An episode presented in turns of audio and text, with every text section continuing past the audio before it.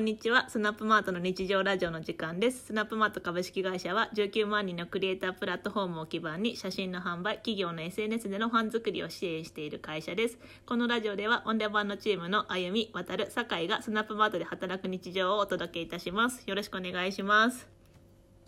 お願いします。よろしくお願いします。今日のテーマは2020年最後のラジオということで今年スナップマートで印象的だったことを酒井さんが回しながらお話をしていきたいと思います。よろしくお願いします。よろしくお願いします。まさかのこう2回目の出番でね、こう回す役割が回ってくるっていうところで、まあド緊張してるわけなんですけれども、フレッシュ感がないと言われてましたよねツイッターで まあ多分そのね、声だけというか喋りだけをね、聞いてしまうとそうなるかもしれないんですけれども、まあ今回のテーマは、まあ今年、スナップマートでまあ印象的だったことというところで、はい。まあ僕はまだね、こうん。う入って、まあ、まあ1ヶ月も経ってないというか3週間くらいなんで、まあ、そこでこう僕がこれ印象的でしたねみたいな話すのもおかしな話なんで、まあ今日はその僕が質問する側はい。に回らせていただいて、まあお話聞いていこうかなというふうに思っております。はい。で、なんか聞くところによると、おそらくお二人ともうん、スナップマートいらっしゃる年数みたいなところは、うん。ほぼほぼ同じくらいなんですかね？そうだね。2018年。18年の、あゆみさん2月2 1月入社。俺が4月からインターンで、うん。まあ、週2、3だったんですけど、入ってるので、割と一緒一緒。ドキドキ なるほど。実質同期みたいなところなんですね。やばい。そんな中で、まあこう、2年、こう経たれた中で、まあその2020年ですね、うんまあ、今年まあコロナとかの影響でいろいろあったかなと思うんですけれども、あゆみさんとしては、特にこれが印象的だったな、みたいな、ってなんかございますか？えっと緊急事態宣言が出て急遽企画したクリエイターセミナーが一番印象的だったかなと思います。ああ、うんそれは、このコロナ禍うんで、逆にこうどういったことができるのか、うん。みたいな観点から企画されたみたいな感じなんですかね。そうだね。なんかコロナになって、まあ、営業も結構打撃は大きくってなんかこう案件がキャンセルになるとか延期になるとかもあったしなんかあんまりこう営業ガツガツする雰囲気でもなくなっちゃったっていうところがあって一旦止まってなんかあれ？なんかやることが？みたいなっていう社内的な事情もあった中ででもクリエイターさんを取り巻く環境みたいなのも結構その当時辛いものがあってせっかくこう春の桜とかねいい季節に外に出れないとか本当あの撮影の仕事をしている人とかも案件がどんどんキャンセルになっちゃったみたいなことがあってなんかすごいこうクリエイターさんも落ち込んでいるのを感じた時になんかスナップマートってクリエイターさんをこう、ね、支援している会社でもあるのになんかやんなきゃいけないのではないかって一人ですごい悶々と焦ってなんかやりたいですって言ってなんか爆速でみんなを巻き込んでやったっていう 感じです。マジ早かったっすよね。マジで早かったっすよ、あれ。すっごかったっすから。いいですね。爆速っていうところがいいですね。多分みんなは確かにこう何するの？春とみたいな。かね、うんあのそれこそこうゴールデンウィークとかも、うんせっかくあったのにみたいなところで、うん本来であればそこで、そお写真好きな人はこう撮影に旅行に行かれたりとかもきっとある中でそれができなくなっちゃうってう。いうのは、んん確かに確かに打打撃というか痛手というか、うんうんなるほどなるほど。ちなみにそのセミナー自体はどういったものだったんですか？セミナーは結局3回やったんだよね。で最初はあのーなんだっけなレタッチセミナーみたいなのをやってそれもなんかレタッチできる人ってまあ別に世の中にはいっぱいいるんだけどどうせならスナップマートのクリエイターさんに講師になってやってもらおうと思ってスナップマートサークルにもいる沼さんっていう方が結構あの夜景とかを撮る方ですごいこうレタッチがうまいのがあったのでそのレタッチについて本当に初心者の方にライトルームスマホで使う方法みたいなとかをやってやったのが1つ目。で2つ目がスナップマートで写真が売れるために一番大事なのって写真のクオリティよりかも結構検索ワードの付け方っていうところが大事でその付け方に関してまたこれもスナップアートのクリエイターさんでそういうのをすごい詳しくてあの分析しているような人たちにどういう付け方をしてるのかっていうのをやったのが2つ目と3つ目がこれは渡るくんが仕切ってくれて、えっと、アンバサダーとかの商品撮影をする時のあの小物の選び方とか撮影環境とかあとはまあそもそもその商品を撮影するってどういうことかみたいなマインドの面とかもあのおぜ教えてもらうっていう回3回やりましたね。なるほど、うん、それをこう爆速でご準備して進められた割にはめちゃくちゃ内容豪華じゃないですか。そうとか言って めちゃめちゃ楽しかったですよね。えー、僕も楽しかった。すごい勉強になったし。いいですねやる側も楽しめるっていうところについては。ねなんか私は結構そういう講座とかイベントを企画した経験がまああの会社でもあったし個人でも結構そういうことやってたからあったけど、まあ、渡君とかはなんかいきなり講座やってみたいなので振り回されたなと思うけど。あの時は3つやって、それぞれこう担当じゃないですけど1回目のあゆみさんがやって、うん、2回目の八重さんがこう、うん、企画からこう、スケジュールから告知からみたいなところを担当して、回ってきたかっていう感じで 僕3番手だったんですけどどうしようって思ってたんですけどこう、まあ、講師がきお願いしてこう、そのアッキーさんという方にお願いしたんですけど、アッキーさんもすごいすぐぜひっていうとこで一回ミーティングとかさせていただいたら、もうその時点で楽しくなっちゃって これはおもろいぞと思って 結果そこの勢いで乗り切れたっていうのはありましたね。よかった。えー、やっぱそういう企画するものとかって多分旅行とかもそうかもしれないですけど準備してる時のワクワク感って半端ないですよね。半端なかったっすね。ただ一点 ウェビナー形式だったんですよね。その企画とかはまあ他のイベントでも割と通ずるとこあったと思うんですけど、ズーム使ってウェビナー形式でセミナーを行うってところがみんな初めてだったんですよ。あそこが完全にあゆみさんも初めてのところだったので、そこは結構ありましたよね。ね途中で他の人が出てきちゃうとかのサプライズもあって。確かに、ズームにまだ慣れてない頃にね、やったから、そういうハプニングもあったんですけど、スナップマートのクリエイターさんに本当救われて、なんか結構ウェビナーって顔が見えないじゃん。参加してる人たちの顔とか反応が見えないんだけど、あの、チャットのところですごい反応してくれて、なんかそれにすごい本当救われた。なんかそれを読み上げてるだけでも面白いみたいな。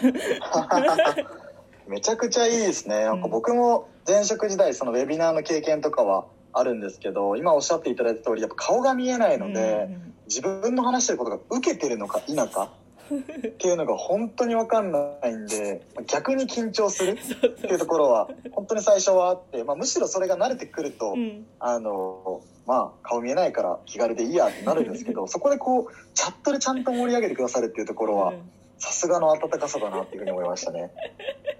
今基準が受けてるか受けてないかになってましたね。ウェビナーだ、ウェビナーなのに。どこ目指してんのみたいなね。どの受け、どの受けかちゃんと言っていただかないとなんか、なんか目的がずれてきちゃう。なんかこう、あの、笑いを取りに行ってるっていうわけではなくて、お伝えさせていただいている、まあ、授業の内容であったりとかが、ちゃんんとご理解していただけるんでしょうか？していただいてるんでしょうか？っていう意味の受けるか受けるああなるほど。方眼した意味の受けてるですそうですね。ちょっと止めちゃってびっくりしちゃったもんです。大阪人全部笑い取りに行こうと思った大間違いですいや貪欲だ貪欲だなと思って。ちなみにそのセミナーウェビナー自体はまあもう2020年終わりますけれども、うん、来年期待しててもいいんですかね？いいです。多分 というかあの来年からちょっと組織の形が変わってあの岡さんがクリエイターのそういう育成とかアクティブクリエイターを増やすみたいなところを結構責任を持ってやろうとしていてでそこに対してコミュニティマネージャーみたいなのも今採用をかけているところなのでなんかその一部署みたいなのができるみたいな感じになってくるのでそういうことはきっと増えるのだろうと思ってます。なるほど。ですって聞いていただいて皆さん 楽しみにしていてください。すげえ。ありがとうございます、はい。そしたらじゃあ次ここら辺で渡くんの2020年がどうだったのかっていうところにバトンタッチしていけたらなというふうに思うんですけれどもいかがでしょうか？えー2020年ですよね。スナップマートとして思い出に残ってることは、まあ、完全にうちはネタっていう風にはなってしまうんですけどもやはり雑談のスタートっていうのが個人的には一番残ってるかなっていうのがあって、まあ、背景としては、えっと在宅勤務に完全に切り替わっただったりとか、まあ、その上でちょっとこうコミュニケーションっていうのをどう取っていったらいいのかだったり新しいメンバーがまた4月にとかから増えるよってなった時になかなかいきなり在宅勤務で入ってた時にコミュニケーションって取りづらいし自分からこう声かけられるのってすごいハードル上がるなっていうところもあったりしたっていうのと、まあ、あとすごい個人的に寂しかったっていうところが 結構大きなウェイトを占めてはいるんですけどこうあゆみさんにちょっと雑談っていうのをする機会を作りませんかっていうのを相談したらもういいよってなって じゃあ翌日からっつって。初めはオンデマンドだけでやろうとしてたんですよね。オンデマンドの方だけで、えっとまあ、毎朝ちょっと交流する時間設けましょうってなってたのがきっとみんな寂しかったんでしょうね。あいいな。参加したいっていうのをちょっともう各方面からこうコメントをですねいただきまして。そんな大きい会社じゃない。今のは審議が入るかもしれないですけど。ちょっと一旦行ってみましょうこの一旦行ってみましょう。うんそれで、まあ、結局みんなでこう参加するようになって、まあ、強制ではなくてこう忙しかったりとか他の予定あったりとか、えー、とは時は参加しなくていいんですけどなんかこう新しく入ってきた人とも話ができる機会とかがこう自然と作れてるっていうところはなんかずっとやってきて振り返るとこう、まあ、なかったらどうだったっていうのは経験しないと分かんないんですけどまああってよかったんじゃないかなっていうふうには感じてますね。そんな感じかな。すごい大きかったのは。なるほど。確かに雑談は僕も12月1日に入社させていただいて、まあ、初日から、ま、雑談あるんでって言われてもしかして僕もなんか面白い話用意していかなきゃいけないのかなっていうふうにすげえ構えちゃった部分はあったんですけれどもまあ朝皆さんこうズームに集まって来られてまあいろいろとこう皆さんのお話聞いたりだとか、まあ、自己紹介させていただいたりだとかがあって、まあ、そこでこう、まあリモートなんでなかなかこう皆さんが出社されるっていうタイミングはなかったのでようやくそこで皆さんのお顔が見れるっていうところもあったので、まあ、あれがなければ本当にスナップマートの人たち8割顔知らないまま進んでいくところだったのですごくこう雑談を始めていただいたことはこう途中からジョインしたメンバーとしてはすごくこうありがたい機会だったなというふうに思っております。えーでもなんか一方であのアシスタントの草分さんこの前 あの酒井さんとめっちゃ盛り上がってた、同じ関西人の草分さんはあの雑談が1か月 ,1 ヶ月ぐらいずっと毎日苦痛だったって言ってた。なんかネタを用意して話さなきゃいけないっていうのが慣れなすぎて苦痛だったって言ってたなるほど。マジネタなネタない時しんどいですからうんねどうしようってもう。でもまあ 1, 1ヶ月経ったら超はっちゃけてきてたよね草分さんは。ちゃんとこう素をきっと出せるようになるね。ね。だからまあちょっと無理やりにでも1ヶ月付き合ってもらって交流するのは大事なんだなって思いました。なるほど。まあなんか逆にその雑談で話す機会があるからこそ、こう日々にもうちょっとこういろんなこと意識しながらうんうん。生きた方がいいのかなってちょっと思う機会にもなりました。確かに。なんだっけ？小松さんは。何も考えてなかったんだろうなとうん、思うんですけど。また別のアシスタントの小松さんは雑談ノートを 作っているって言ってて毎日あったこととかネタを書き留めててえー、っとって見るんですよ。もうその動作からして完璧ですよねだって。すごい。すごい。確かにな。なんか辛いことがあってもネタにできますからね。そうだね。なるほど。ちなみに、あの、渡るくんは2020年新卒入社というところで、まあ、このコロナ禍での入社っていう形だったと思うんですけれども、それについてはいかがですか？いやーどうだったんですかね。大変だったんだろうなってすごい思います。なんかすごい客観的な話になっちゃうんですけど、まあ、自分の場合は2月の途中か3月の頭くらいにまずチームの移動があった。もともといた方のマーケットプレイスのチームからこっちに移動があった。っていうのと在宅勤務に切り替わったっていうようなところ。でその条件は他の新卒の人と割と同一だったんですけどメンバーを知ってたってていうのはまあすごい良かった点でその精神的にはみんな知ってる人だったんでやりやすかったっていうのはあったんですけどやっぱりなかなか難し